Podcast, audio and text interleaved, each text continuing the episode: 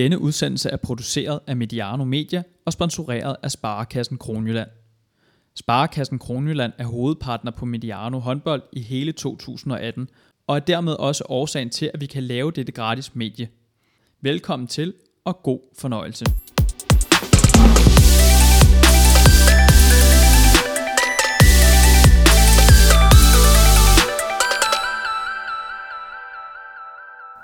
Jamen, så kan vi sige goddag og velkommen til øh, uh, EM Special nummer 2.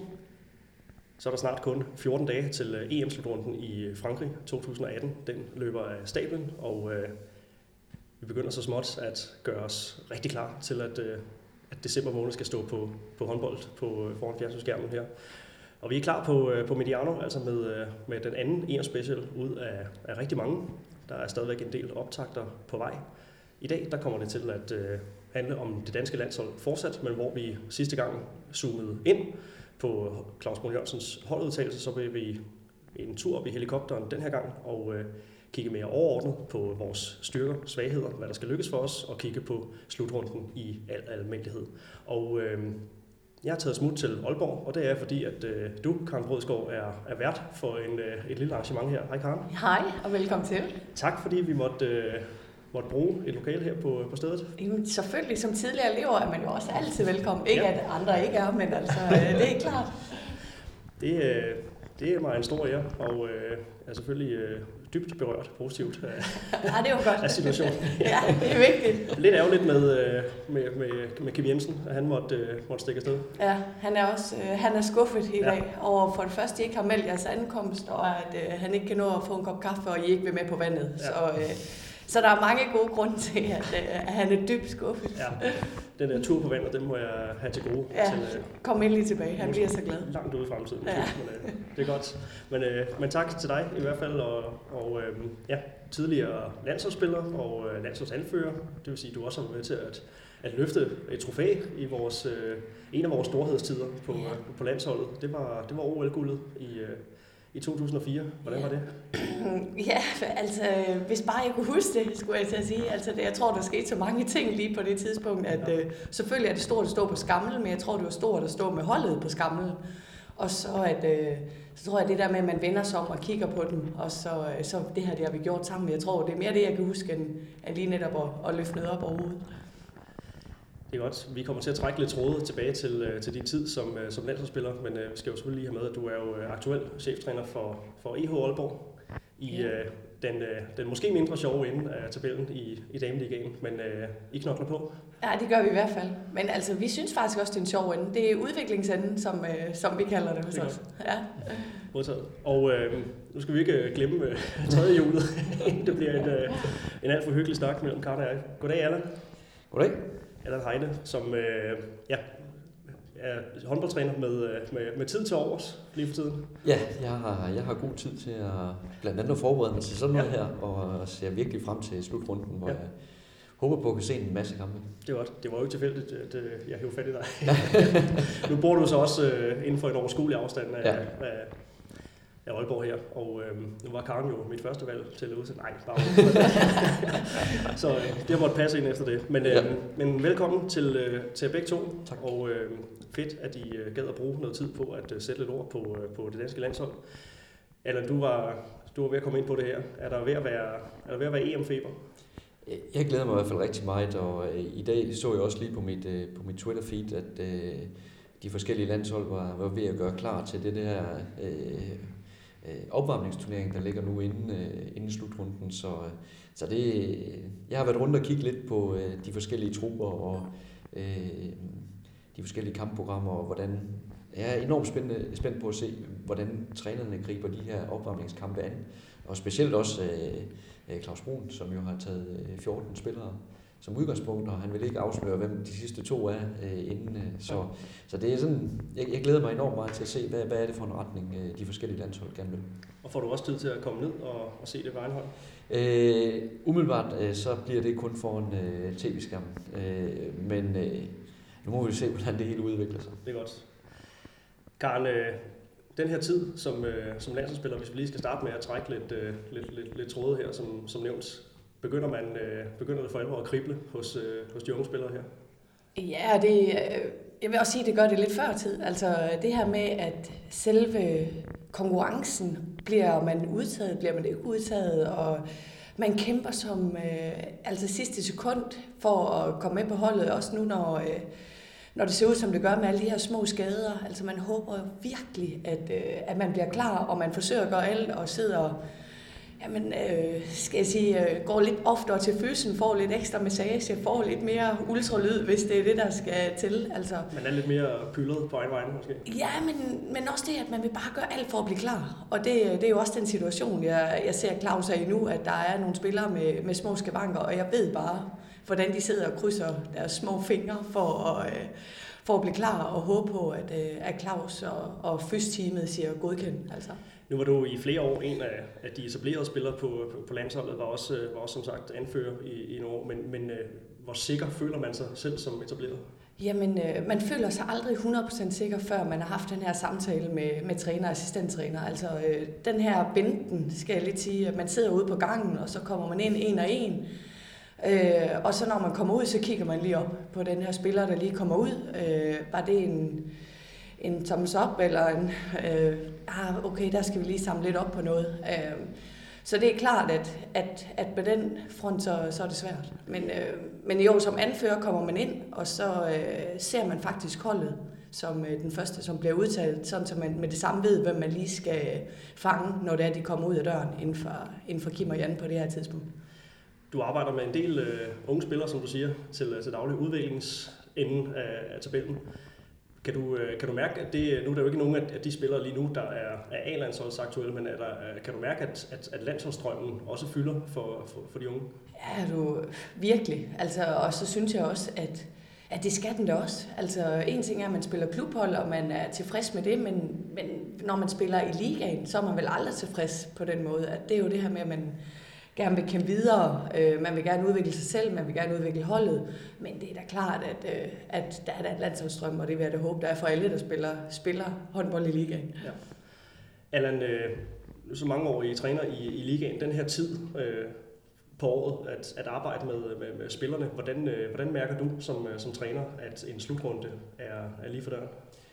Jo, men øh, der er jo lidt ekstra øh, spænding omkring øh, den fysiske øh, forfatning. Øh, og det, jeg synes da, i hvert fald i de, de år, hvor jeg var i, øh, i Viborg, at, øh, hvor vi havde en, en del landsholdsspillere, både danske og, og udenlandske, at, øh, at der, der, der kunne godt være en lidt en usikkerhed og, og meget snak omkring, øh, jamen er det klogt, at jeg spiller her, eller skal jeg lige sidde lidt over, og skal jeg lige spares til et eller andet. Øh, heldigvis i Viborg havde vi øh, gode forudsætninger for at kunne øh, spare folk, sådan at man kunne være klar og havde et rigtig godt samarbejde med, med landsholdet i forhold til, at, at de blev gjort klar, eller hvad man kan sige, til, til slutrunden. Det, som man sad som klubtræner, det var altid den der med, hvordan kommer de så igennem slutrunden? Øh, og hvad er det for en forfatning, vi får spillerne tilbage i? Øh, for som, som klubtræner, og specielt i Viborg, hvor der også var europæiske kampe efter jul, jamen så skulle man lige pludselig spille måske øh, 12-13 kampe på 5 uger. Ja. Øh, og, øh, når ja, januar så, plejer at være ja, rimelig, ja. rimelig presset. Ja. Så der var sådan, det var, det var sådan en, en masse følelser, en masse ting, man skulle øh, forholde sig til i forhold til de her spillere, som jo øh, i perioden november og så til øh, januar, lidt ind i februar, er simpelthen er spidsbelastet med de allerbedste. Men sådan er forudsætningerne, så handler det om at være i god form, inden ja. man når der til. Prøver man at gøre lidt, uh, lidt ekstra som, som, som klubtræner? Prøver man at dosere nogens træning en lille smule anderledes, når, når, når, når landsholdssamlingen uh, ja. nærmer sig? Ja, det gør man, og det gør man generelt hele året. Men, men specielt... Uh, jeg kan da huske, at vi havde nogle øh, europæiske kampe øh, og øh, klubkampe ind imellem, og så skulle de afsted til, til landsholdet efterfølgende. Og der, der husker jeg, at der en uge, hvor, hvor vi havde en håndboldtræning, og så spillede vi kampe derudover, så havde vi noget fysisk. Fordi håndboldtræningerne, de slider hårdt på det, så som man var klar til det. Det egentlig handler om, og det er jo at spille kampen. Så det handlede egentlig mere om at, være fysisk klar til det, man skulle præstere, for vi glemmer ikke at, at spille håndbold i løbet af et par dage. Det er godt. Og der er som sagt øh, ved at være 14 dage til, øh, til det går løs. Det er altså øh, fredag den, den 30. november, at øh, vi indleder EM-slutrunden med et, øh, et søsteropgør mod, øh, mod svenskerne. Øh, lad, os, øh, lad os dykke ned i, i øh, EM-slutrunden 2018 for øh, set med danske briller er vi kommet i en, øh, en pulje med, øh, med, med nævnt, som nævnt svenskerne. Så er vi i pulje med, med Polen og, øh, og med Serbien. Hvis vi lige sådan skal, skal forventningsafstemme sammen med, øh, med, med, med lytterne her, er det så en, øh, er det så en nem, svær mellempulje? Hvordan, øh, hvordan ser vi på det, Anna? Jeg, jeg synes, at øh, det her med nem, øh, det, det, det er måske for meget sagt, men jeg synes, det er en god pulje. Og det er også en pulje, som jeg synes, at Danmark skal vinde. Og når man kigger på både på Serbien og, og Polen, så er det ikke, øh, det er ikke EM, de er excelleret i øh, de, de, i mange, mange år. Og, øh, og Sverige har været øh, øh, har fået noget sølv og bronze inden for de seneste år, eller inden for en sådan overskuelig tid i hvert fald. Øh, men øh, man har også haft nogle skader på nogle vigtige spillere og sådan noget. Der, hvor jeg mere ser problemet, eller problemet eller udfordringen, det bliver den gruppe, vi bliver parret med. Så derfor er det enormt vigtigt, at vi kommer godt ud af den her pulje og får så mange point med videre som overhovedet muligt. Øh, fordi mellemspillet bliver, bliver toft. Hvad er nøglekampen for, for danskernes vedkommende, sådan som du, øh, du ser det? Vi har altså Sverige, Polen og Serbien i, i, i nævnte rækkefølge. Så hvad, øh, hvor er det, vi, vi for alvor skal slå til? Jamen, øh, jeg ser altid åbningskampe som de allersværeste. Øh, og det tror jeg, at vi alle sammen egentlig, ej, hvordan kommer man i gang? Øh, får man brugt alle spillere? Hvordan kommer spillerne i gang? Det er den her selvtillid. Øh, det er den her, man, man tror på holdet, man tror på konceptet. Øh, og så er det så klart, den der første kamp mod Sverige, det, øh, det giver et rygklapper, og det giver et rygstød, og så, øh, og så, så tror jeg på, at øh, som alle er inde på, jamen selvfølgelig kan vi vinde alle kampe, men, men jeg tror også, at vi bliver vores egen værste fjende og vores egen modstander. Det er jo også sådan, Danmark kender sig selv, at, at der ligger en, skal man sige, jeg vil nok sige, den der øh, at man virkelig tror så meget på sig selv og på holdet, at vi skal vise, og vi skal præstere, og vi skal præstere. Og den vil altid være der, når det er, at vi snakker håndbold, vi snakker Danmark. Øh, så det er klart, allerede der, så ligger der kæmpe pres udefra ind, men det er ingen tvivl om, at spillerne vil så gerne, så deres største pres, det er dem selv, altså og, og holdet. Men, øh, men første kamp er klart den vigtigste. Og den, den øh, som nævnt, vi åbner altså mod, øh, mod svenskerne. Det var jo dem, der, der sendte os ud af, af den seneste slutrunde i kvartfinalen i en kamp, der ellers øh, startede godt set med danske briller, men, øh, men sluttede øh, rigtig, rigtig træls, for nu at, øh, at sige det mildt. Øh, er det, er det en 50-50 kamp, vi er, vi er ude i her? Altså, det, man kan lidt trække nogle tråde til, til, til fodboldlandsholdets øh, slutrunde ved at lægge ud med, med, med Peru som, som den kamp, der, der vil være rigtig god, god at, øh, at, at starte med tre point i? Jamen, jeg ved ikke om... Altså 50-50 kamp, ja, det, er, det, det ser jeg det egentlig som. Øh, men det er også fordi det er første kamp. Øh, det er, hvem, hvem kan styre naverne bedst? Og der tror jeg egentlig, Danmark Danmark ligger foran 1-0. så er jeg også spændt på, hvordan, hvordan spillerne, kan man sige, rutinemæssigt, hvem, hvordan ser det lige ud på holdet, og, og hvem tør at tage de her ekstra og de her små chancer og øh, gør det med kvalitet og, og kan styre det hele. Så, øh, så jeg ser som om, at Danmark ligger lidt foran svenskerne i form af, at jeg synes, de er bedre håndboldspillere. Øh, men svenskerne har bare en rigtig god basis, og det har svensker altid. Så, øh, men jeg tror, jeg synes, at Danmark øh, fører 1-0.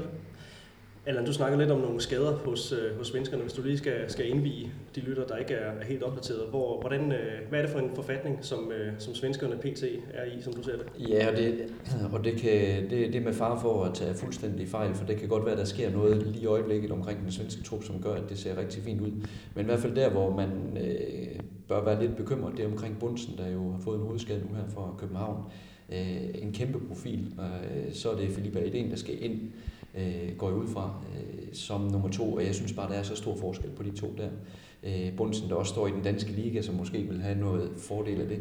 Så har vi en, øh, en Robert i, øh, i Randers, som gør det rigtig flot. Men jeg hører jo også på Niels Asen, at, øh, at... Hun har været skrøbelig. Ja, hun har været skrøbelig, og hvor meget kan hun egentlig holde til? Hun plejer at være klar, når der skal spilles landsholdskampe, men hvor meget er hun egentlig klar til? Og hvis hun er klar, så bliver hun garanteret bragt i spil i den første kamp. Øh, så er der en Gylden i, i Brest, som ikke har set sindssygt skarp ud i, i sin første tid i Brest i hvert fald. Så jeg synes, der ligger nogle, øh, nogle virkelig dygtige spillere. Men så hvis man spejler det i danske, eller i det danske landshold, så er der jo også nogle af de rigtig dygtige spillere, der har øh, været lidt øh, ude for nogle ting ja. øh, og sager. Så, så to sårede øh, ja, det, nordiske krigere ja, måske. Og så er det sådan lidt spændende at se, jamen, hvad så dem, der ligger lige under? Eller dem, der skal tage over, hvem er så bedst der? Og der er jeg enig med Karne. Jeg, jeg synes, at Danmark er bredere end, øh, end Sverige er, når man bliver ramt lidt på, på skader og sådan noget. Så derfor så tror jeg også på, at Danmark øh, vinder den, øh, den første kamp, men, men jeg er også enig i, at øh, det er en 50-50 kamp. Og øh, et uafgjort resultat vil heller ikke være sådan et, øh, være et chok for mig. Det, det kunne sagtens være så, så, så jævn en kamp, at det kunne ændre hvor afgørende vil det være at, øh, at, at vinde kampen? Nu må vi formode, at Sverige er et hold, som, som, som også kan gå, gå videre. Så hvis vi endnu en gang lige skal, skal gribe fat i det her med at få point med over i, i mellemrummet. Jeg synes, det er, jeg synes, det er enormt afgørende. Også når man kigger på den måde, så har vi Polen i kamp 2, øh, og så slutter af med Serbien. Og hvis det er, at vi har vundet de to første, så betyder det, at Serbien øh, medmindre de har vundet de to andre, det tror jeg godt, de kan få problemer med. Men så kan det være sådan lidt en puljefinale, i hvert fald i forhold til os selv, for jeg tror på, at Serbien går videre, og så kan vi komme over med, med fire point. Og det vil bare være fremragende, når man ser på, hvilken gruppe der venter. Er det Polen, vi skal, vi skal anse som det formodet svageste hold i, øh, i puljen her?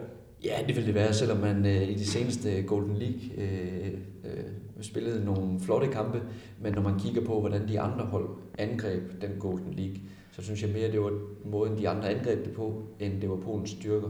Jeg synes, Polen er det, det svageste hold, selvom jeg synes, de har nogle, nogle dygtige spillere. Ja. Vi taber til, øh, til Polen øh, til, øh, til det seneste Golden League-stævne, øh, men det er jo også en, en kamp, der, altså, hvor Mia Reis øh, knæskade er, er den helt store overskrift, og det er jo ligesom om, at der blev ikke rigtig spillet mere håndbold derfra. Øh, I hvert fald ikke fra, fra, fra danskernes side. Vi havde i hvert fald meget svært ved at sætte en, en håndboldkamp sammen.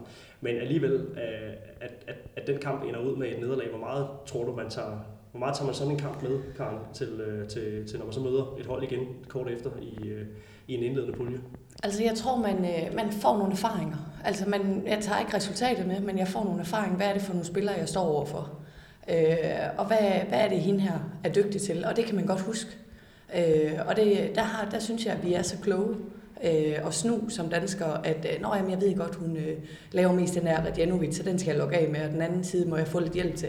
Så jeg håber lidt på, at øh, vi tager ting med os af deres største spil, øh, som vi har lært lidt af. Og så, øh, så tror jeg ikke, Polen kommer med nogle nye spillere.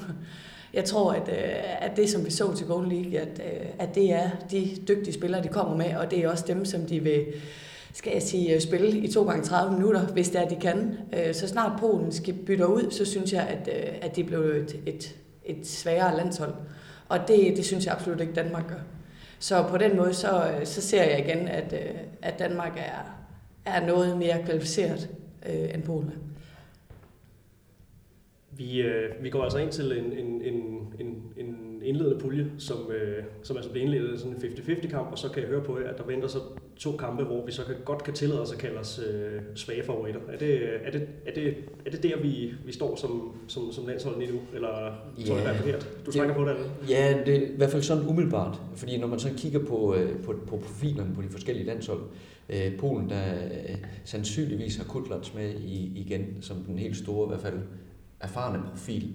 Øh, og så hende her Koplinska, som jo drev gæk med os i Golden League, mm. lavede hun 8 eller 9 mål, mm.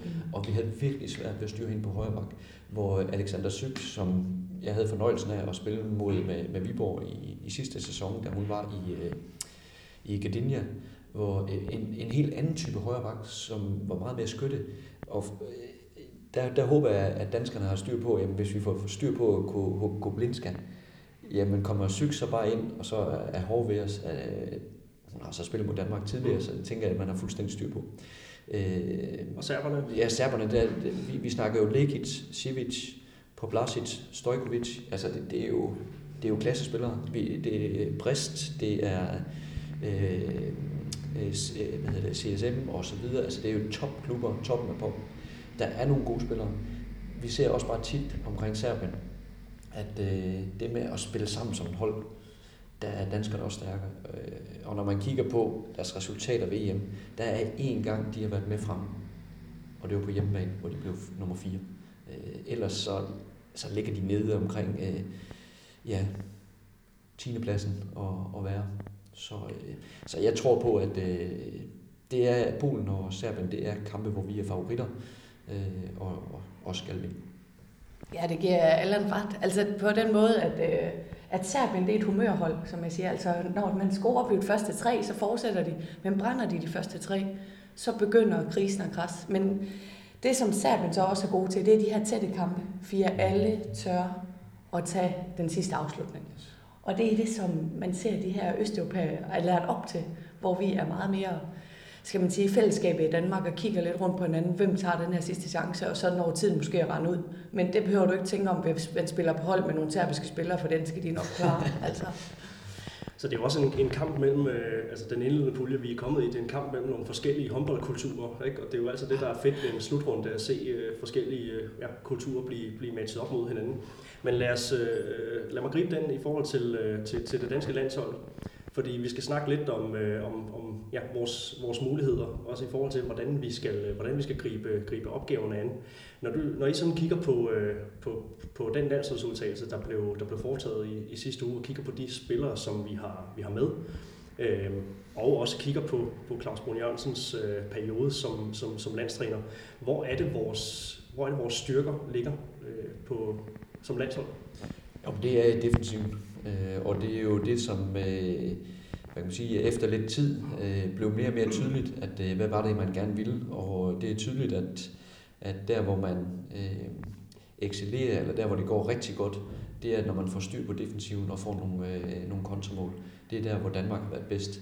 Øh, så har man set mod nogle af de allerbedste hold, at øh, at når man, øh, kan man sige, arbejder så langt frem i banen, som man gerne vil, at så er man blevet øh, øh, løbet af, og så skal man håbe på, at øh, Sandra Toft har en af de gode dage, øh, og øh, så, så går det selvfølgelig godt, hvis, hvis hun har en god dag.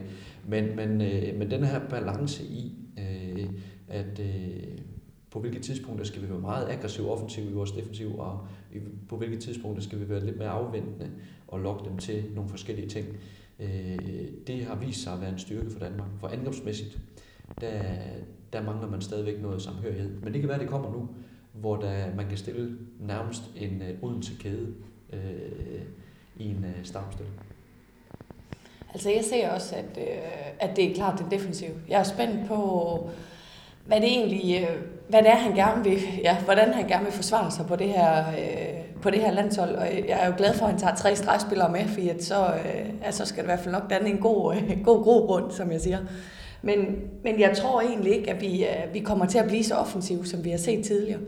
Fordi at, øh, at jeg synes, at øh, når vi trækker os lidt mere tilbage, så ser det ud som om, at pigerne bliver mere sikre på sig selv, og man bliver sikker på den, man står ved siden af. Og det, der er vigtigt i, skal jeg sige, på et damehold og et forsvarsspil, det er tryghed. Og det her med, at man trækker det her halve skridt længere tilbage og får et større tryghed, gør også, at man får det her øh, større samhørighed øh, i forhold til, øh, til forsvarsspillet. At, øh, at når jeg kigger, jamen, så ved jeg, at der står en, skal jeg sige, næsten en brandmand ved siden af og redder mig ud af situationen, hvis der jeg ikke lige klarer det her selv. Så, øh, så på den måde, så ser jeg, at, øh, at vi får virkelig nogle, øh, nogle gode forsvarspar. Øh, og nu ser vi, hvis jeg ser inden for træerne og videre ud, altså der er jo også en Bodhold og en Christine Jørgensen, der er dækket op i Viborg sammen. Øh, og på den måde, så har man noget stabilitet i, at de træner sammen hver dag på klubhold også. I forhold til de udtagende spillere, ser du så en, en mulighed for, at vi også kan variere vores forsvar mere, end vi har gjort ved, ved tidligere slutrunder? Ja, altså jeg ser i hvert fald, at de er dygtige til at kommunikere. Og det, at man øh, også kan kommunikere, gør jo også, at man kan lave alle mulige forskellige forsvar. Det handler jo størst om, at, øh, at man kan samarbejde og kommunikere. Men jeg ser også, at øh, der er også nogle joker med, og det gør, at man bliver nødt til at lave noget forsvar-angrebsudskiftninger. og det, vil, det kan man sige, jamen hvad gør det ved et forsvarsspil? Jamen, det gør måske ikke så meget, men det gør jo noget ved vores første fase, anden fase, altså det her tryk, vi gerne vil holde. Så man skal virkelig øh, have det øh, timet ind, øh, hvis det er, man vil køre det her forsvar angrebsspil, som man bliver nødt til med, med for eksempel Akur. Altså. Jo, men det, og det er jo derfor, jeg siger, at det, det er enormt spændende at se, hvordan Claus han angriber øh, det her øh, ja, møbelring, øh, som de skal spille. Fordi en, en Offendal og en, øh, en Højlund øh, er virkelig dygtige i ankomsten. Og er det fordi, vil han så dække noget skævt over øh, på, på den tor, de nu øh, dækker, eller vil han dække noget 5-1 med dem? Det har jo egentlig været Volders position, øh, som de har trænet. Så derfor så, så, jeg tror egentlig på, at vi ser noget forsvarsspil der, hvor Claus har blevet klogere på, hvordan kan jeg bruge det her?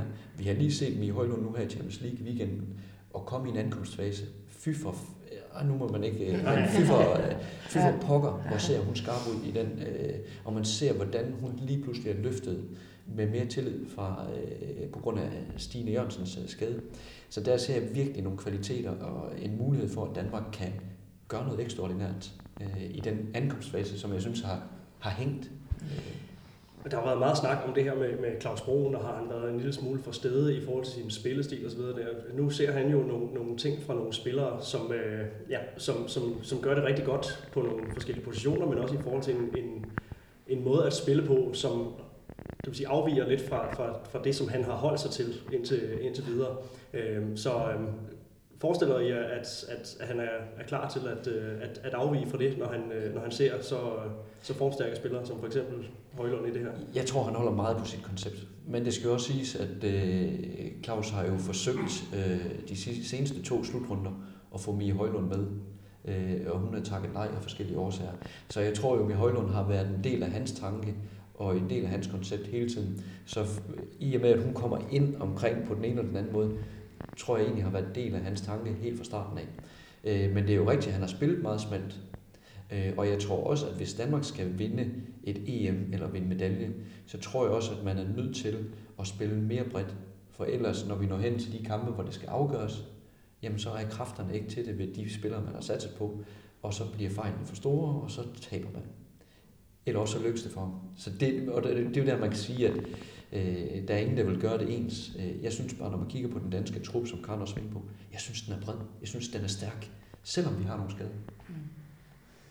Og det er jo et hold med mange forskellige øh, kvaliteter, ikke? så det giver jo også nogle muligheder for at, at spille varieret, ikke bare i, i, i forsvaret, men, men øh, de bagspillere, der er udtaget, det er jo noget, øh, det er nogle vidt forskellige øh, konstellationer, man kan, man kan danne der. Ja. Nu siger I, at det er en... Øh, for dig at se, er det en forudsætning for, at vi kan, vi kan lykkes, øh, at, at vi kommer til at bruge den her bredde, men, øh, men, men tror jeg så, at vi kommer, kommer til at se en masse variation i vores spil? Mm. Øh, det håber jeg, for jeg tror, det er nøglen øh, til, at vi kan, øh, at vi kan gøre øh, det rigtig godt, både i puljen, men også i, i mellemgruppen, og få øh, øh, være med i de her medaljekampe. Øh, der er jo reelt kun øh, et hold, hvis man kigger sådan i den helt store, øh, helt store overblik, at Norge har formået at sige, at vi spiller med de spillere her. Og så hvis man så kigger tilbage til seneste slutrunde, VM, jamen øh, der så man jo så bagsiden af det, at Norge ikke lykkedes med at køre med den her amfetaminkæde. Øh, at det var lige pludselig ikke nok længere. Fransk, øh, det, det franske hold havde luret dem. Øh, jeg tror på, at når Danmark har så mange gode spillere, der måske ikke er den åbenlyse verdensstjerne, eller hun er i hvert fald ikke med i Stine Jørgensen, jamen så har vi mange, der er rigtig gode.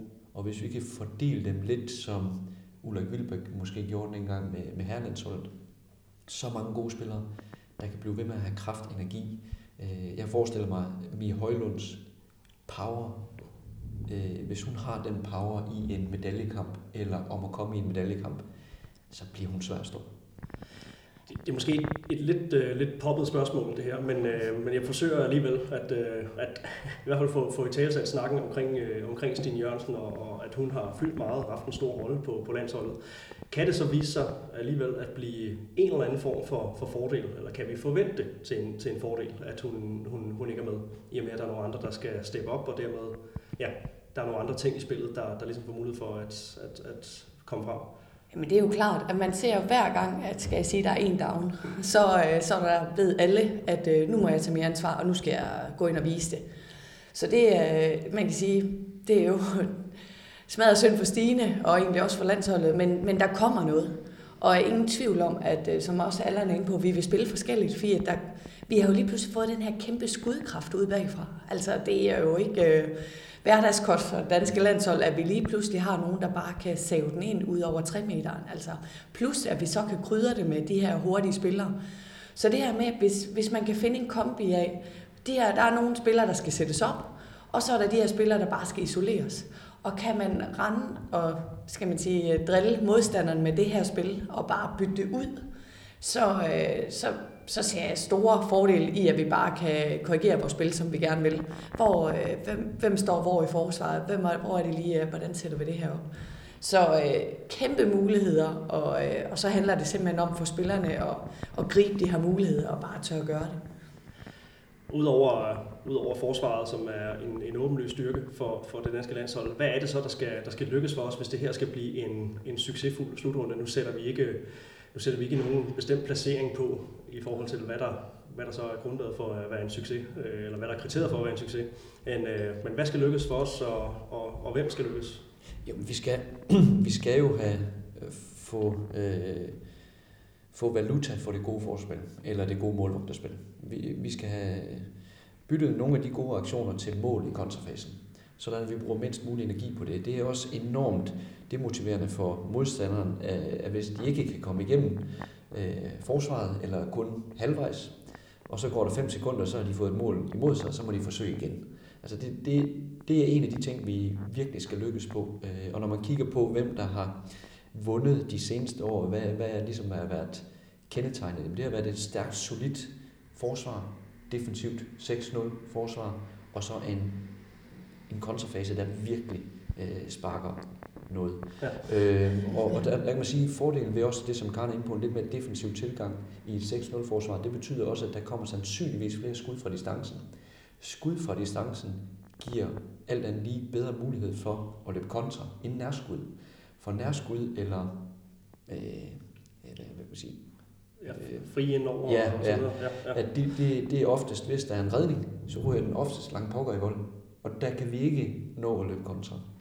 Så derfor ligger der også noget, øh, noget interessant i det. Og hvis jeg lige må sådan tage den med Stine Jørgensen om, øh, i fordelen, jeg synes, der ligger en, øh, noget, der i hvert fald er spændende omkring, hvad gør han så omkring det defensive på den position. Der ser jeg i hvert fald, at vi har nogle muligheder for, at vi kan få en endnu stærkere defensiv spiller på den position. Øh, så det, det, der, der er jeg meget spændt på at se, øh, hvordan Hvordan øh, skruer de det sammen? Og vi kan sagtens blive lidt, øh, lidt specifikke på, øh, på, på, på spillere og, og konstellationer her. Så øh, altså nu har Stine Jørgensen og, og, og Stine Bodholdt har jo været en, en, en foretrukken kombination. Det har så bare ikke været, været ret tit, at den her foretrukne kombination så har været til rådighed øh, sammen. Øh, nu, er, nu er den anden halvdel, Stine Jørgensen, så øh, ikke til rådighed formentlig. Vi, vi afventer stadigvæk lidt, ja, ja. og der er lidt skiftende prognoser hele tiden, så øh, det kommer vi nok til at følge op på løbende i, i mediet her også. Men, øh, men hvis vi nu forestiller os, at hun, hun ikke er med, så, øh, så er Stine Bodholdt jo stadigvæk en, en, en, en nummer et fra, fra Claus Bruns øh, stol. Hvem, øh, hvem skal hun danne, danne par med, og, og hvad giver det af, af muligheder? Jeg, jeg, jeg tror, det bliver Christina Jørgensen. Ja, det tror jeg også. Helt klart. Ja. Ja. Øh, hvad, hvad, hvad, hvad vil det give øh, vores, øh, vores landshold? Jo, men, øh, jo, men det giver jo selvfølgelig noget samhørighed mellem de to, mellem øh, Bodholdt og Christina Jørgensen, i og med, at de her har efterhånden spillet en del minutter sammen derinde. Øh, og så forestiller jeg mig sådan lidt, at, øh, at øh, man selvfølgelig har Trandborg på, på den anden tor, og så en, øh, en Iversen på, øh, på venstre toren, og så løber man frem med to strege. Øh, og det giver nemlig relativt god mening, når Trandborg og Christina så kommer i, i et andet tryk, der er så skudfarlige øh, og, øh, og også har et godt blik for stregen, specielt Christina Jørgensen har et rigtig, rigtig godt blik for stregen. Og så kan man lave forsvarsskiftning, så går man ikke på kompromis med det. Og så kan man ændre det med at sætte en i Højlund eller en, en offentlig ind, som måske kan, hvor de kan dække på en lidt anden måde, og så have en anden ankomst. Og, men igen, der vender vi igen tilbage til det her, det her møbelringkop. Hvordan takler de det? Mm. Det synes jeg... Det synes ja, jeg, eller hvordan får han Anne med det i spil? Altså, og skal hun dække to, ja. eller vil han hende på træer? Altså, Anne, Anne Mette Hansen. Ja, Anne Mette Hansen, ja, lige præcis. Altså, fordi at hun kan jo også komme med en par år bagfra. Øh, nu har jeg ikke rigtig helt uh, fulgt med hende nede i, i Ungarn på det sidste, og sådan ting, altså hvordan de bruger hende dernede, men, uh, men altså det er da klart, at, at hun skal da også være med til at lukke det forsvarsspil, altså med den uh, størrelse og kaliber, hun står med, og så med uh, en kraft, hun kan jo også godt lide at, at bruge og udnytte al hendes kraft i anden fase, altså så, så det skal vi jo også have i spil. Forestiller jeg ikke hende dække, dække træner, eller vil det være mest som toer, hvis vi Nej, det, det, det tror jeg egentlig, at det vil være igen, hvad er det, han vil nu her? Fordi han har jo også mulighed for at sige, at er Christina dækker toren, som, jo hun, som hun jo har gjort i en øh, del landskampe. Hun faktisk har dækket forsvarsangreb, øh, hvor hun er kommet ind og dækket den tor her. Så det kunne jo også være det, at sige, det holder vi fast i, og så er det AM, øh, eller Mette Hansen, der øh, tager træerne. Øh, det giver jo også en, øh, et tryk af den anden verden med en øh, Anne Hansen, mm. Christina Jørgensen og en øh, Tranborg, og måske mere vigtigt alt, det giver en højde i 6-0 forsvaret, som betyder, at vi behøver ikke frem på 10-11 meter forsvar. Vi kan forsvare på 7,5-8 meter, og så kan de skyde alt, hvad de vil. Det er det, svært at skyde over. Jeg synes, jeg fortjener kado, hvis jeg lige må afbryde Ja. her. Kado Ja, for min kaffe. manøvrering af, af, af kaffekanden her, mens, øh, mens I øh, holdt tre, træstrømmen kørende. Ja. Uden at vælte noget. Så dem, der kender mig, skal vide, at det er en stor dag. Men i forhold til det her med, øh, med, med, med kontrafase, nu I snakker meget, øh, I snakker meget anden fase, ikke? Og, og stille forsvar i forhold til det, stille, øh, stille angreb lidt i forhold til, hvordan vi gerne også måske vil komme, komme hjem og, og dække op. Hvordan, øh, hvordan ser I vores, vores første fase lige nu her? Øh, få, få, få fløjene afsted. Ligger der også noget i forhold til den måde, vi, vi dækker på, der gør det, Ja, det det svært? det, det synes jeg, og det er jo netop det, også som Carmen er inde på, det her med det offensive 6-0 kontra det defensive 6-0. Et defensivt 6-0 giver mere grobund for, at fløjene kan stikke afsted. Hvor det offensive, det gør også, at fløjene har nogle armsopgaver, hvor de skal ind og bakke op, hvor de skal gøre noget, og så kommer de måske bare et brøkdel eller et sekund senere afsted. Og så er der ikke den her første fase, som en Trine Østergaard er fremragende til, som en Voller er fremragende til, som en Nolsø er fremragende til. Så derfor kan det jo være noget, at måske trækker det lidt mere defensivt, som giver os mere kontra. Vi får måske flere langskudsmål fra vores modstandere, men når vi kigger ned på, på de hold, vi skal møde, altså jamen, hvem er det, der plukker den ind fra 11-12 meter? Det er ikke mange.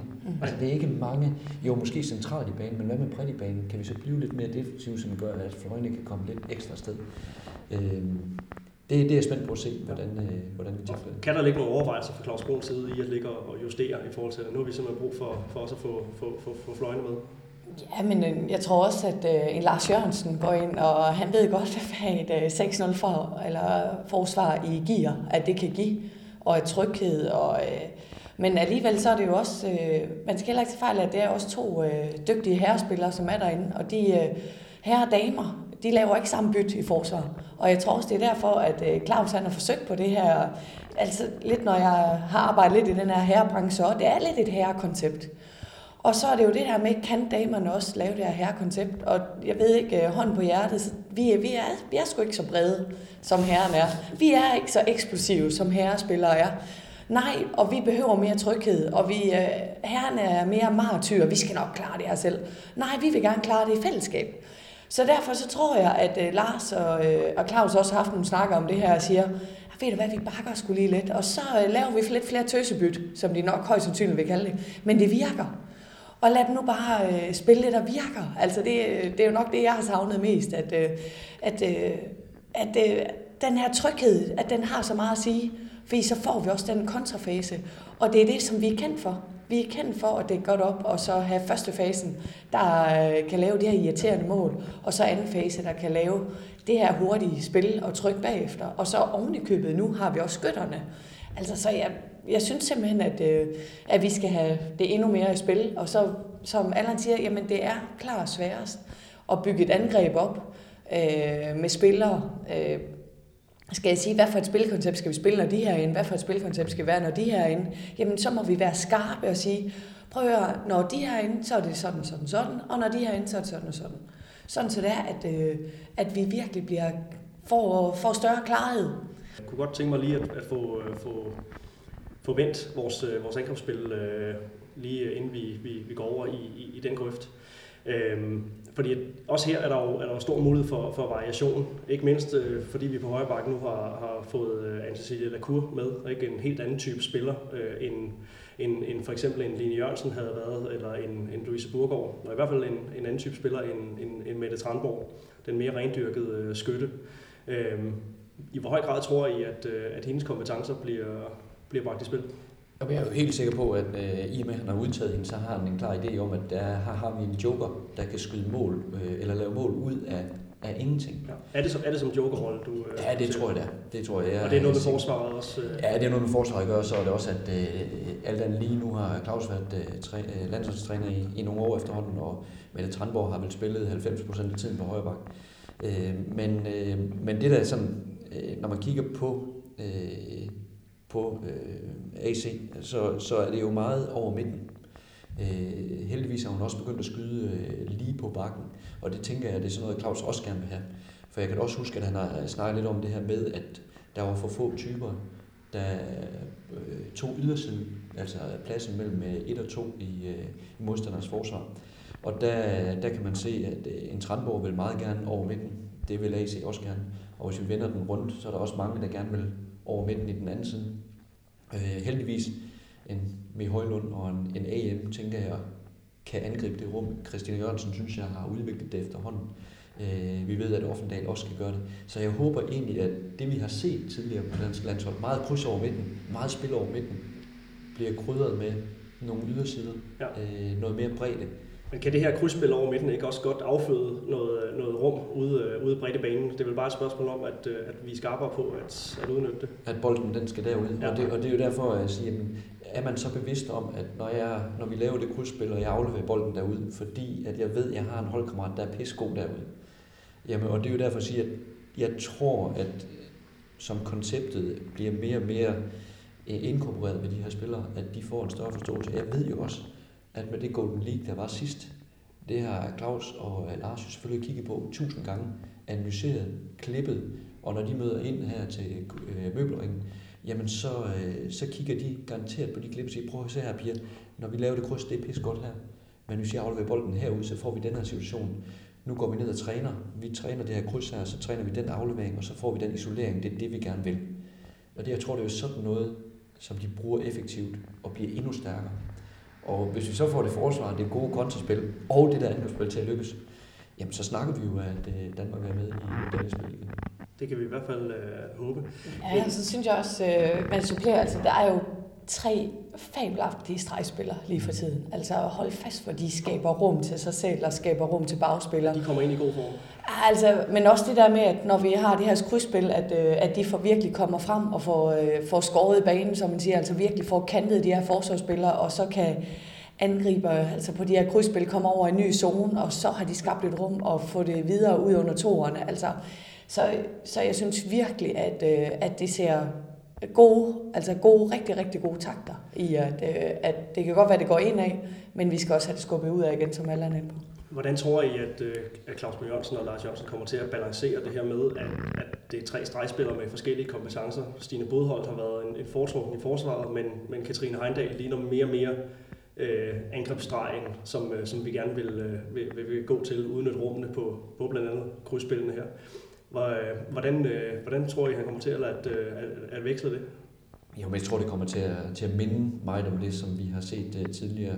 Det skal så siges, at uh, Heindal spillede jo en fremragende slutrunde uh, sidste år, hvor uh, Bodhold først kom ind sent i, i processen. Men, men nu hvor Bodhold er tilbage, så har hun jo grebet uh, sin rolle lige med det samme igen. Men jeg må sige, at uh, jeg synes, Heindal har flyttet sig markant. Uh, og hvor er det, hun har... Jamen det er på alt. Altså, når man, når man ser hende, øh, stå og være klar til kamp. Hun ligner jo øh, et, øh, jamen nu var Christian Christensen kaldte hende jo en bjørn på et tidspunkt, men hun, hun ser jo virkelig skarp ud fysisk, hun ser veltrænet ud. Øh, defensivt synes jeg, hun virkelig giver nogle øh, lusinger. Jeg synes, hun er enormt stærk til at holde screeningerne. Øh, så igen, hvad er det for et hold, vi skal møde? Øh, Stine Bodhold er jo mere en rygtende type. Øh, Iversen er måske en, der, der minder lidt om, øh, om Heindal, men har bare en, en vilje og øh, en aggressivitet uden lige. Så det er, det er ikke let. Jeg, jeg tror egentlig, det er let. Claus han har en klar idé, hvordan er det, vi gør det.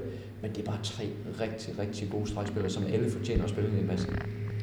Og vel også en styrke, som vi skal, øh, skal kunne spille på som, ja, som landshold. Absolut, og, og også interessant, om de kan finde på at, at gå øh, med 7 6 spillet og at tage de to strege, mm. øh, det kunne også være interessant.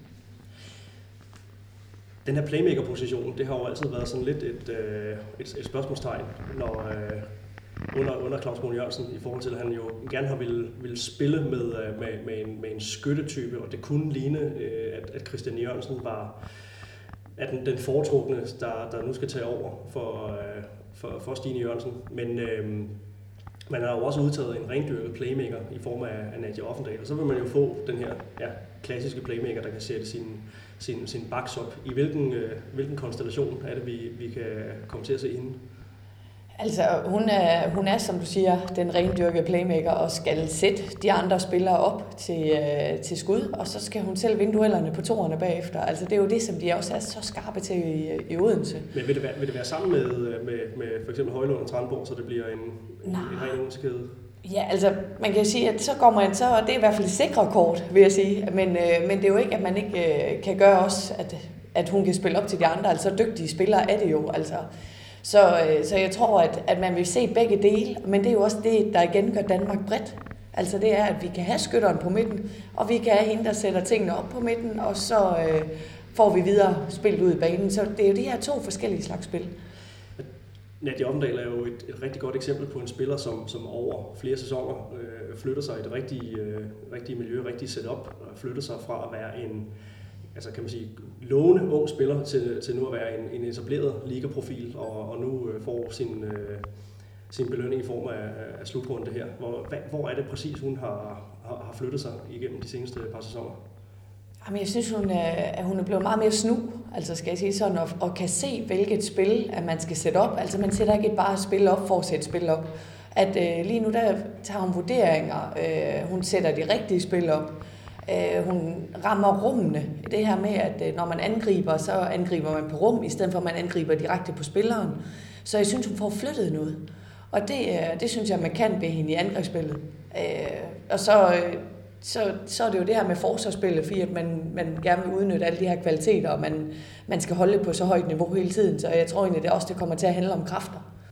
Jamen, jeg synes, hun træffer gode valg. Altså, når man ser hende øh, foden så også i Champions League-sammenhæng. Øh, en rigtig, rigtig mange gode valg. Øh, god straffeskytte også. Øh, god assistspiller. Altså, det er sådan en, en rendyrket playmaker, som også kan noget. Øh, og det her temposkifte, øh, som er vigtigt, i hvert fald i forhold til Tramborg. Øh, jeg tror ikke så meget på den her øh, Odense øh, kæde, øh, alene den årsag, at der kan være noget defensiv, øh, for store defensive udfordringer. Men vi kan selvfølgelig godt en situation, hvor det virkelig er svært angrebsmæssigt, og så man kan prøve det, fordi det behøver vi ikke træne så meget, det har, det, det har I styr på. Det kunne være, øh, men, men der er nogle udfordringer rent defensivt, øh, som de i hvert fald skal tænke ind på det sted. Ja, men i forhold til det her med, med, med spillestilen ikke, på, på, på det danske landshold og, og afvejningen af, af, af forsvar kontra, kontra angreb. Øhm, hvis vi sådan kigger på, på Claus Brun Jørgensen, det er jo hans, øh, hans fjerde slugrunde nu her som, øh, som, som dansk landstræner. Øhm, han har jo gerne vil, øh, vil, vil spille på en, en, en bestemt måde at udtage nogle, nogle spillere i forhold til et bestemt spilkoncept. Er den her spillestil sådan blevet, blevet mere klart defineret undervejs i hans øh, periode som, som, som landstræner? Nej, man kan sige i hvert fald, da han lige startede, der var det jo meget nyt for mange af spillerne. Øh, og, øh, og, og, og specielt omkring den defensive øh, øh, tilgang, det, der var meget tilvænding, øh, har jeg et billede af i hvert fald, øh, når man sådan er sej med Claus og, og med spillerne. Øh, angrebsmæssigt, det er jo det er jo der, det er mest vanskeligt omkring et landshold, fordi at du har samlet så kort tid øh, i løbet af et år, og øh, du har masser af input fra klubben øh, og så videre. Øh, så øh, så når man, når man kigger på, hvad det er, han gerne vil angrebsmæssigt, altså, så har det jo set ud som om, at han vil rigtig gerne lave noget krydsspil over midten. Øh, og, øh, og det er så ikke rigtig kommet videre derfra. Øh, det tror jeg nu ikke er Claus' skyld, men, øh, men det er også den måde, øh, vores modstandere angriber os på. Der ligger jo også nogen, der gerne vil have os til at mislykkes. Øh, men, øh, men jeg synes da, at det er tydeligt, at han gerne vil have skytter i sin bagkæde. Øh, hvis han skulle kunne lave sådan et, en, et klone nogle, nogle spillere, så vil han gerne have nogle, øh, nogle aggressive øh, øh, fløje, som også kan gøre noget ind i banen, også som overgangsspillere. Øh, så, øh, og dem, så har vi så, dem har vi så måske ikke haft til, til rådighed på helt samme, øh, nej, på helt samme måde. Så, nej, så det har været en, en vanskelig del af det. Ja, og så, har, så skete det også det, at, øh, at Fisker blev øh, skadet, og, og nu er gravid, og tillykke med det i øvrigt. Mm. Øh, hvor, øh, hvor man kan sige, at hun var jo en af den, hun var en af den type, tror jeg, som Claus øh, rigtig, rigtig gerne så som fløjspiller. En, der kunne noget på egen hånd. En, der havde noget fysisk power. Øh, og øh, også et hårdt skud, hvis det var, at hun fik øh, eller kom ud i bagkæden på en eller anden måde. Så jeg, jeg synes, at det tegner et billede af, hvad det er, han gerne vil. Og man skal måske lige sige, når vi sidder og snakker om truppen, og Line Jørgensen og Burgård, de kunne jo stadigvæk komme ind. Der ligger også en Line Havsted. Altså, vi snakker lige pludselig en bagkæde, og tænker, fy for søren da, hvor er der mange kompetencer. Og hvor skal han træffe nogle valg om, at der er nogen, der ikke kommer til at spille ret mange minutter. Mm. Men de kunne lige så godt spille, fordi de er så dygtige. Og det er også derfor, jeg ser, at Danmark faktisk har et bredt hold og gode chancer ved den slutrunde her.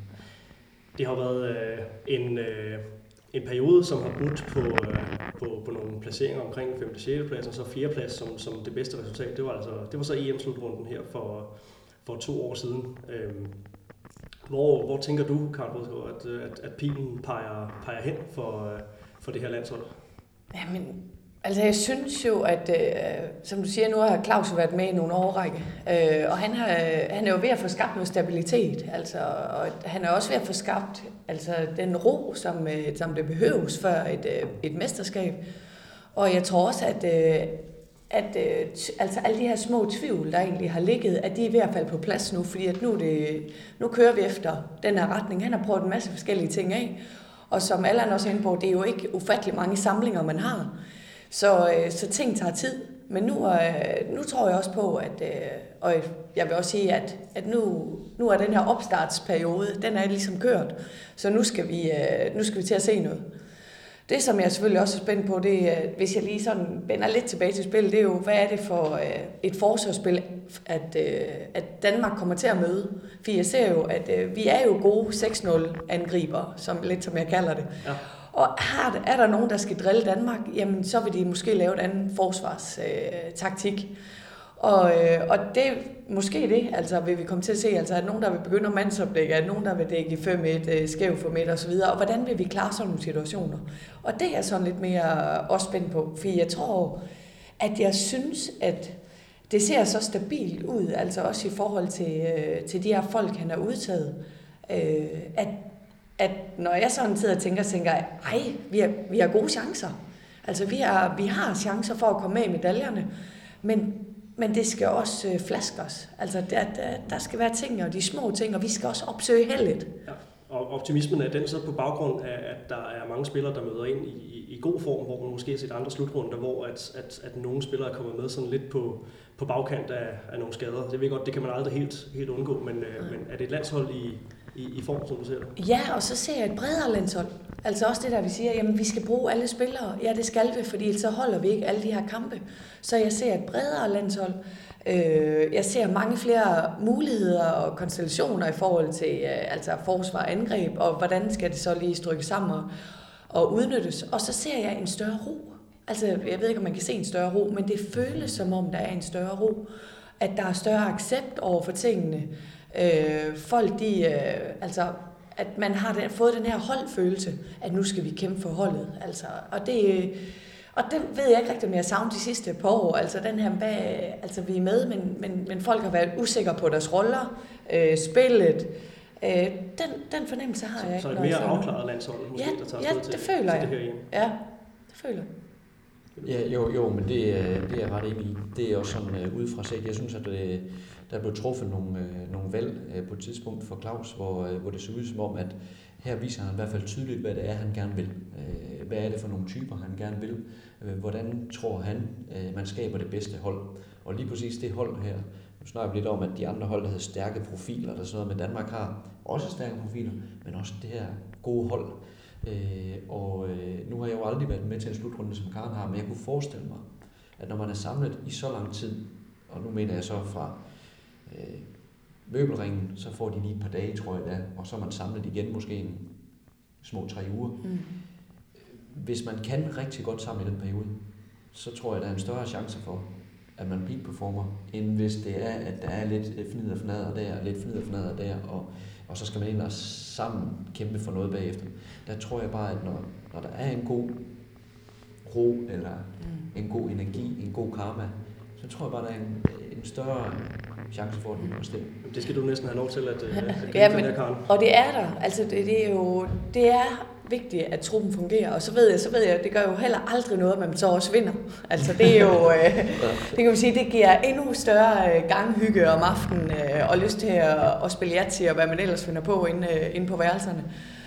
Øh, og så tror jeg også, at øh, altså, den her, øh, det her holdfællesskab og holdånd, som man, øh, som man får bygget op. Det, og man er tæt sammen, og, øh, og det skal man også være. Men også, at man, man får dannet sin egen lille hule. Altså som jeg siger, vi, er, vi lever inde i osteklokken. Og det gør man i den her periode, fordi at man er så skarp på, øh, på hvordan folk har det, på at øh, man er så skarp på en journalist, og hvad, der, hvad kan jeg gøre for, at øh, du lige kommer op igen, hvis du har haft en dårlig træning, eller øh, skal man sige øh, en god træning. Altså hvordan man bruger øh, de forskellige energier. Og det, øh, det er så vigtigt, at der er nogen, der er dygtige til at løfte op, og så ser man også de her typer, som, øh, som, som er humørbomberne, og man ser dem, der lige skaber noget om aftenen, hvad, hvad der, der skal lige ske et eller andet, ikke? Og, og så på den måde, at, at man får udnyttet alles øh, altså stærke sider, og det, det er det, der er så vigtigt i en tro. Du snakker om det her med, med sejre, der, der afler selvtillid. Det, øh, det kan man jo sige, at det siger sig selv, men, men nu kommer vi fra en, en en Golden League-turnering, hvor at vi øh, havde mange spilmæssige ting, der pegede i den rigtige retning, men, øh, men Claus Brun savnede lige, at, at det også resultatmæssigt var gået noget bedre. Nu har vi så den her Møbring Cup, der ligger ligesom ja, som den sidste opvarmningsturnering, inden vi, øh, vi altså går på banen mod, øh, mod Sverige den, den, den 30. Hvad bliver, hvad bliver vigtigst den, øh, den weekend? Sejre eller øh, spilmæssig fremgang? Ja, og det er også derfor, jeg synes, det er spændende. Altså, hvordan, fordi jeg, jeg tror rigtig gerne, at han vil, han vil vinde nogle kampe der. Han vil gerne have et, øh, den, den, den positive energi med ind til den første kamp mod Sverige. Tre nederlag, og så skal spille mod Sverige, som er afgørende i en åbningskamp der. Altså det, det, det, vil, øh, det, det tror jeg ikke på, at han er altså, pjattet med. Så hvordan tror du så også, han kommer til at balancere øh, det med at altså, prøve af kontra at spille på, øh, på Jamen, det helt sikre? Jeg tror, vi ser, at det han prøver af, det sker i første halvleg. Og øh, hvis han så har et billede af, at det, det kunne måske godt være noget, så fortsætter han måske yderligere 5 minutter. Jamen, det er stadigvæk over yderligere 5 minutter, men hvis det er ups, så lader vi det ligge, så snakker vi om det, så prøver vi den næste kamp, og nu handler det om at vinde, og så bliver det spillet lidt mere smalt. Sådan tror jeg egentlig, at øh, han vil gøre det, fordi en optag til, til slutrunden med, med tre nederlag i Golden League, øh, det tror jeg så heller ikke, de får. Men, øh, men, men det vil ikke være en, en god optakt, sådan lige umiddelbart i hvert fald. Altså det er ingen tvivl om, at spillerne går ind for at vinde. Så kan det godt være, at Claus og Lars de har lidt nogle andre taktiske idéer og sådan nogle ting.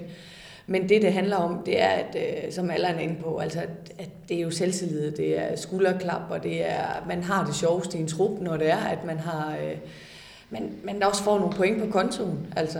Så, øh, så uden tvivl, at øh, alle spillerne, de, øh, de i hvert fald øh, kun går ind for at vinde, og så, øh, så må man se, hvordan at øh, Lars og, og Claus får dem dyset ned til, at vi skal op gennem nogle øh, af de her gode ting i ærmerne.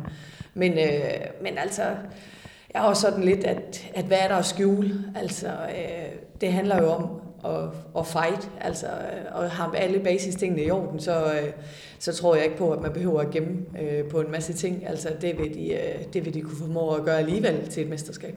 Noget, jeg tror, han kunne finde på at gemme, hvis det var, det var 7 6 spillet. Vi så det ved, ved VM, hvor han excellerede det mod øh, japanerne. Øh, og hvis der er nogen, som kan sige, der kunne finde på at gå frem og gøre noget, så tror jeg ikke, at han ved møbelringen vil tage 7 6 i brug. Det tror jeg, at det, der kan de kigge på Japan-kampen, hvis de vil forberede sig på det. Det har vi her som et våben. Det tror jeg ikke, han bringer i spil. Det vil, han, det vil han måske gemme til det, det, det, kunne jeg, det kunne jeg godt forestille mig, fordi at der ligger måske nogle hold, øh, som de løber ind i, og den skal de ikke have lov til. Det kan de snakke om på video, de skal ikke have lov til at prøve det, kunne jeg forestille mig. Jeg sætter mig ned med, øh, med Claus Bo Jørgensen i næste uge, når, øh, når landsholdet så småt samles her på, øh, ja, det er mediedagen her på, på mandag, så jeg må se, hvor meget jeg kan få, få lukket ud af ham rent, rent taktisk, så han kan få lov til at svare på, på nogle af tingene selv. Men, han siger nok ikke så meget, hvis jeg kender ham. Nej, det, det, det, men han skal dog have ros for, for, for at stille op til, til, til TV2's podcast, og faktisk altså, af, afsløre mere, end, end man har set andre øh, ja, landstræner og, og i det, altså på tværs af alle mulige sportsgrene. Det var, det var meget spændende at blive sat ind i tankerne der. Ja. Så øh, jeg håber, at, øh, at jeg er lige så skarp som, som Nyhøj øh, i, i, den, øh, i den sammenhæng, og kan få, øh, få lukket lidt ud af ham. Men, øh, men det glæder jeg mig i hvert fald øh, rigtig meget til, så kan vi, så kan vi se, om vi får svar på, på, på nogle af de, øh, de ting.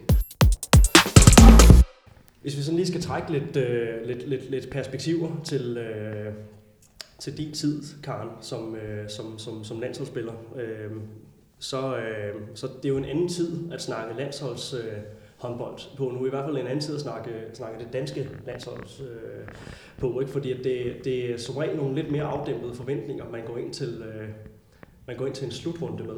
Øh, hvorimod, øh, da, da, da din årgang, hvis man kan sige det sådan, var på, var på toppen, jamen så forventede man medaljer, og det var nærmest en skuffelse, hvis ikke man, man kom i finalen og, og, og måske spillede med om, om, om guldet.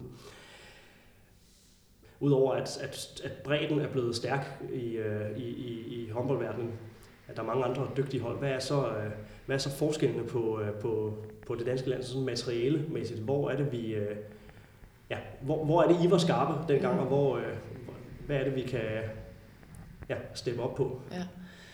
Altså det er jo, vi har helt klare rollefordelinger. Forstået på den måde, at, øh, at, at jeg vidste godt, hvem det var, der ville tage et skud, hvis der var tre sekunder tilbage, og vi skulle øh, afslutte de her kampe, for eksempel.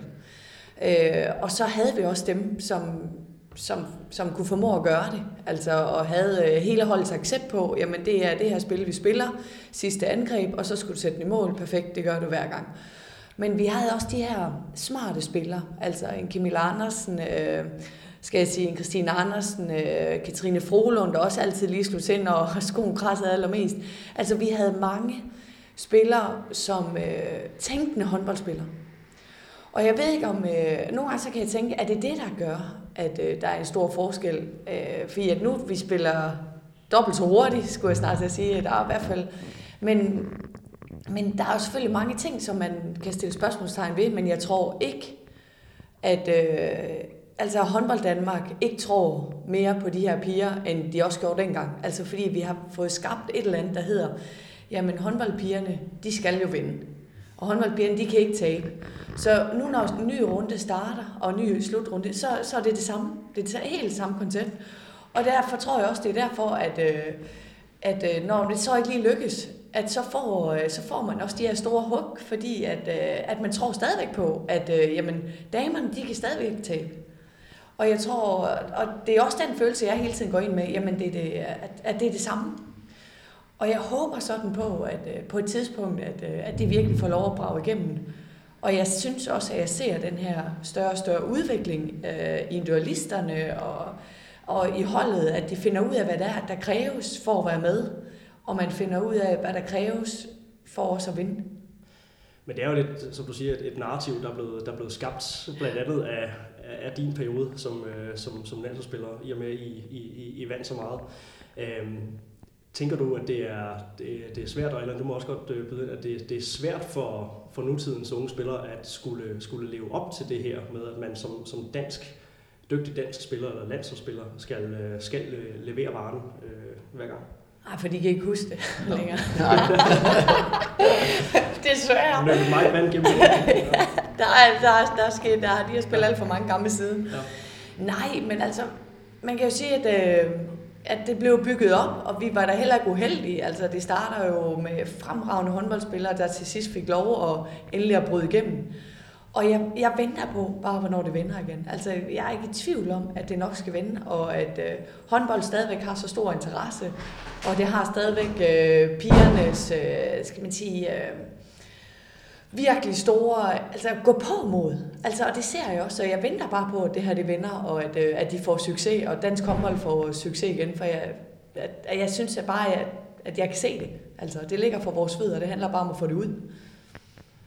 Ja, altså det, øh, jeg, jeg synes, den forskel, der var fra den gang, hvor, hvor Karen vandt en hunds masse medaljer og så videre, at øh, jeg synes, konkurrencen er blevet meget, meget, meget hårdere i dag, end den var øh, dengang. Og det er jo ikke noget for at tage noget øh, fra, fra, fra Danmark på det tidspunkt.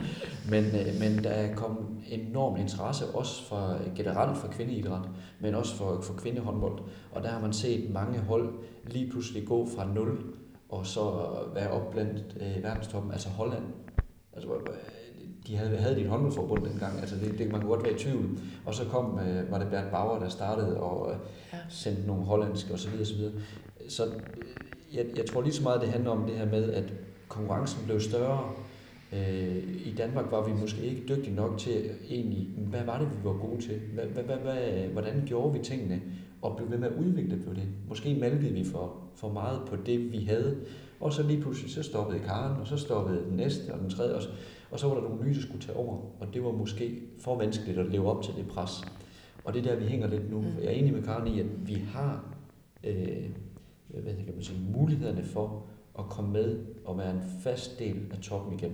Men jeg tror ikke, vi ser sådan en, en norsk øh, øh, ting. Altså det, og det tyder også på, altså en, en, en, en, en æra, hvor vi, øh, hvor vi kontinuerligt vinder med det. Vinder hele tiden. Ja. Men, Men, jeg kunne godt forestille mig, at top 4, at der hører vi til. Ja. Og så en enkelt år eller to, så kommer vi ikke lige med der, fordi et eller andet, en skade på en vigtig spiller eller noget.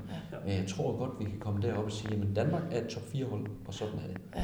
Men jeg er også lidt spændt, altså fordi at man kan se, altså Norge lige i øjeblikket altså har det, det, som de også kalder Olympiatoppen, ikke? Altså, hvor de virkelig, hver individualist får en kæmpe støtte og hjælp, hvis det er, at øh, skal jeg sige, der kommer en skade, eller hvis det er, at det er mental opbakning, eller hvis det er, der sker et eller andet. Og der er jo et kæmpe økonomisk mm. spekter i det her også.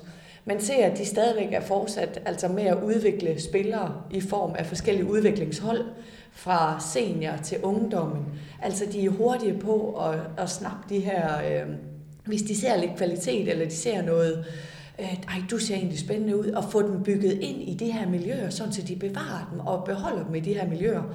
Jeg synes, det vi ser i Danmark er, at øh, vi, vi selvfølgelig griber fat i folk, når de er yngre og yngre, men som alle er inde på, konkurrencen bliver større og større. Det er hårdere og hårdere at være med i det. Og så har, er der jo også mange andre spændende ting ude i verden, som lige pludselig fanger den. Og det, øh, og det er jo det her med, at, at jeg må indrømme, at øh, når jeg kigger tilbage, da jeg var ung, der var altså ikke ret mange flere spændende ting end mine holdkammerater og mit håndbold. Og jeg skulle blive stærkere, og, og så kørte det på der, og så var der nogen, der kunne hjælpe dertil. Men, men vi fik på en eller anden måde i ungdomsårene skabt det her, øh, at det var håndboldlaget det sjoveste, det var ikke festerne, og det var ikke, at jeg skulle have en ny knaller, der stod nede på gadehjørnet, eller de her andre ting.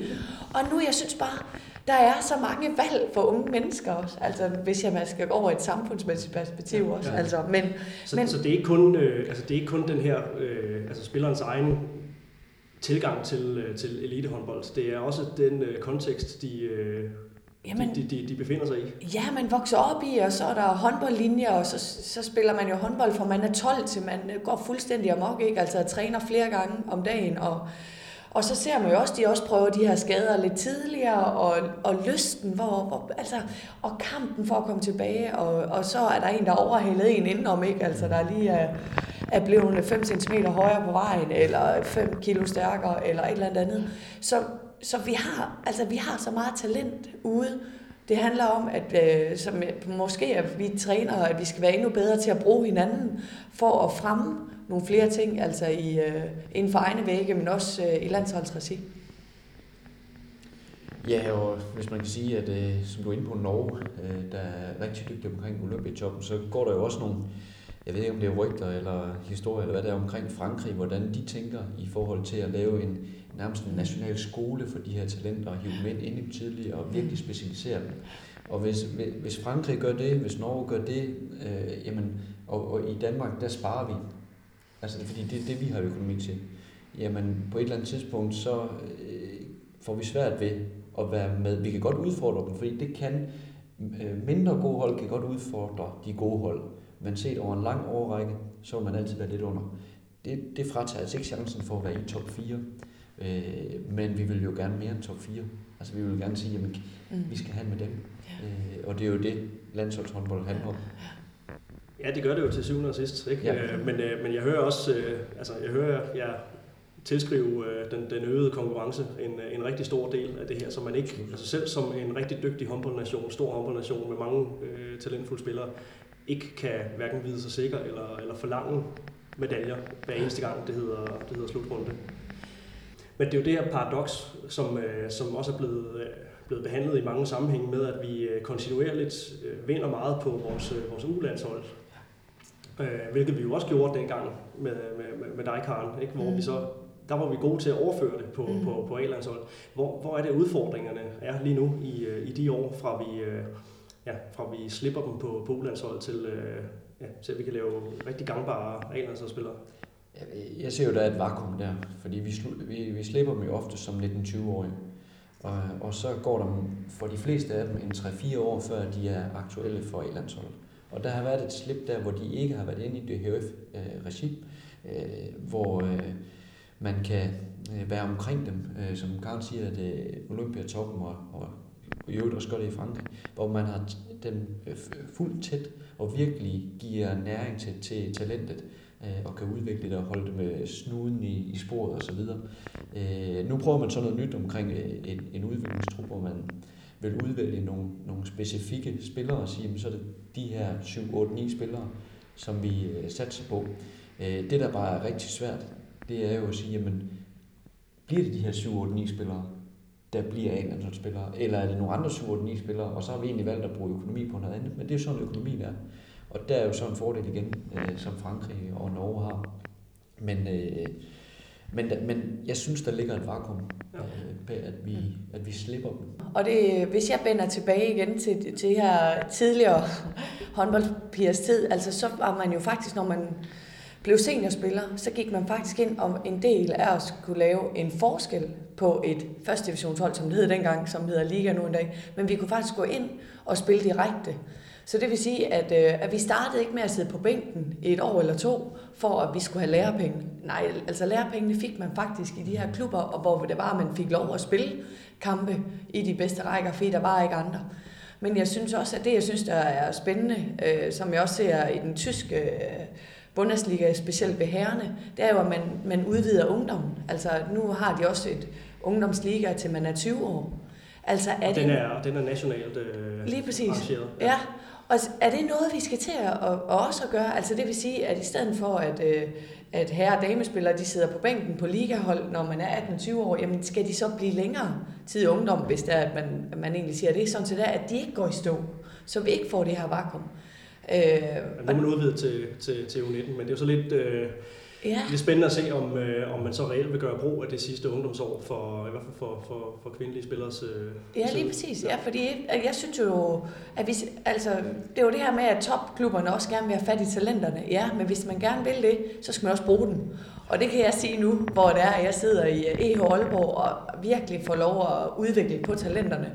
Og så kan jeg sige, jamen hos mig får de spilletid, og hos mig får de en rolle.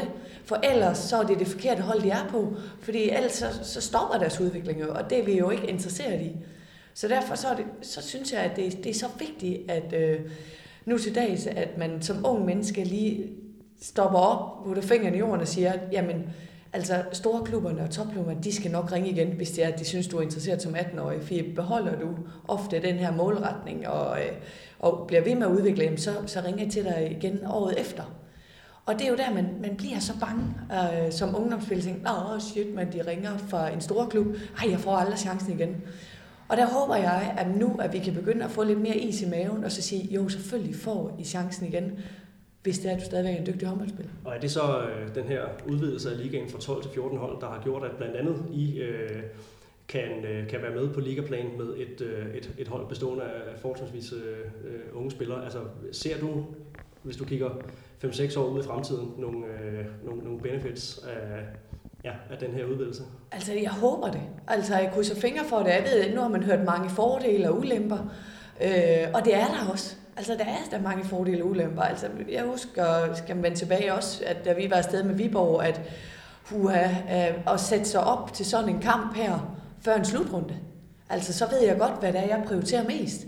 Og nu er jeg ude i også at prioritere i det, vi snakker om landshold, at vi kan ikke toppræstere eller præstere i hver eneste kamp. Altså hvis der man er landsholdsspiller, spiller med i Champions League, ligger i toppen af ligaen. Der er bare kampe, man udvælger. Og så kan man sige, Ja, altså, det er jo også derfor, man ser, at bundholdene nogle gange slår til mod de her tophold, fordi at der er noget mentalt, at, øh, at man ikke er 100% øh, bundet op til, selvom man ved godt, at jeg er professionel, jeg, jeg skal sætte mig op til de her kampe, fordi vi skal vinde de her kampe. Men der er mænd. Ja. der har været nogle, øh, der har været mange snakke om, om vores, øh, vores, vores talentudvikling i forhold til, øh, i forhold til de styrker, som, øh, som, som er de klassiske danske, med, øh, med at det er kollektivet, der skal, skal bære os igennem, og, øh, og det er jo også noget af det, som snakken i dag har, har, har gået på, ikke med at, øh, at, at hvis vi skal lykkes, så skal jo, spillerne skal have det godt sammen i en trup, og det, altså godt humør og, og, og, og den slags ting, ikke? Og, og så skal vi spille på de kollektive øh, dyder. Men der har jo sideløbende været en snak om, at vi kunne godt tænke os at, at, at udvikle nogle enere. Øhm, er, vi, er vi sådan for alvor gode nok til at, øh, at få, få fremskabt de her enere? Her tænker jeg ikke kun i, i forbundssystemet. altså både, både spillere selv, men også altså ude i klubberne er, er dygtige nok til det? Ja, det, jeg, jeg synes egentlig, jeg ser masser af godt arbejde rundt omkring i, i Danmark, både i, i de mindre klubber og de større klubber. Men, men jeg synes jo også, at øh, når man kigger på, så, jamen, er det reelt øh, Danmark, der producerer eneren, eller er det det, det unikke talent, der lige pludselig opstår? Jamen, øh, hvis vi i Danmark siger, hvem har vi haft som unikke talenter? Der var vel Anne Andersen, og så er der Mikkel Hansen. Resten er rigtig dygtige spillere. Og hvis man kigger ud på i, i verdenstoppen, jamen der er en Karabatic, en Balic, øh, en Niago, øh, Bolatovic. Altså, det er jo ikke fordi, der er rigtig mange af dem. Og hvem er det, der producerer? Er det en, er det en tilfældighed? Eller er det måden, vi gør tingene på? Eller er det, som Karno var det inde på, øh, samfundsmæssigt, at vi har et for stort sikkerhedsnet herhjemme, der gør, at man ikke er tvunget til at gøre nogle ting. Øh, for så er det svært at gøre noget som DHF. Øh, men, men jeg synes egentlig, at man, øh, at man til gode ser den enkelte, øh, i hvert fald i de strukturerede klubber, øh, det her med, at det handler mere om, om mig og dig, end det handler om, at man som U12 eller U14 spiller skal spille øh, bakkryds venstre, overgang højre, og så spiller vi den ind her. Der ser jeg mere en, en, en lyst til at, øh, at udvikle den enkelte. Vi ser også reglen med, at man ikke må mandsopdække i ungdommen, øh, som en, en, en måde at gøre, i hvert fald, eller en måde at, at tilstræbe det på. Ja. Ja, så der bliver lavet masser af tiltag, der ligesom øh, ja, ja. Ja, fremmer, at ja. det er, øh, at alle får lov til at, øh, at, at prøve sig frem, og derigennem kan, kan, kan individet så, øh, så blomstre.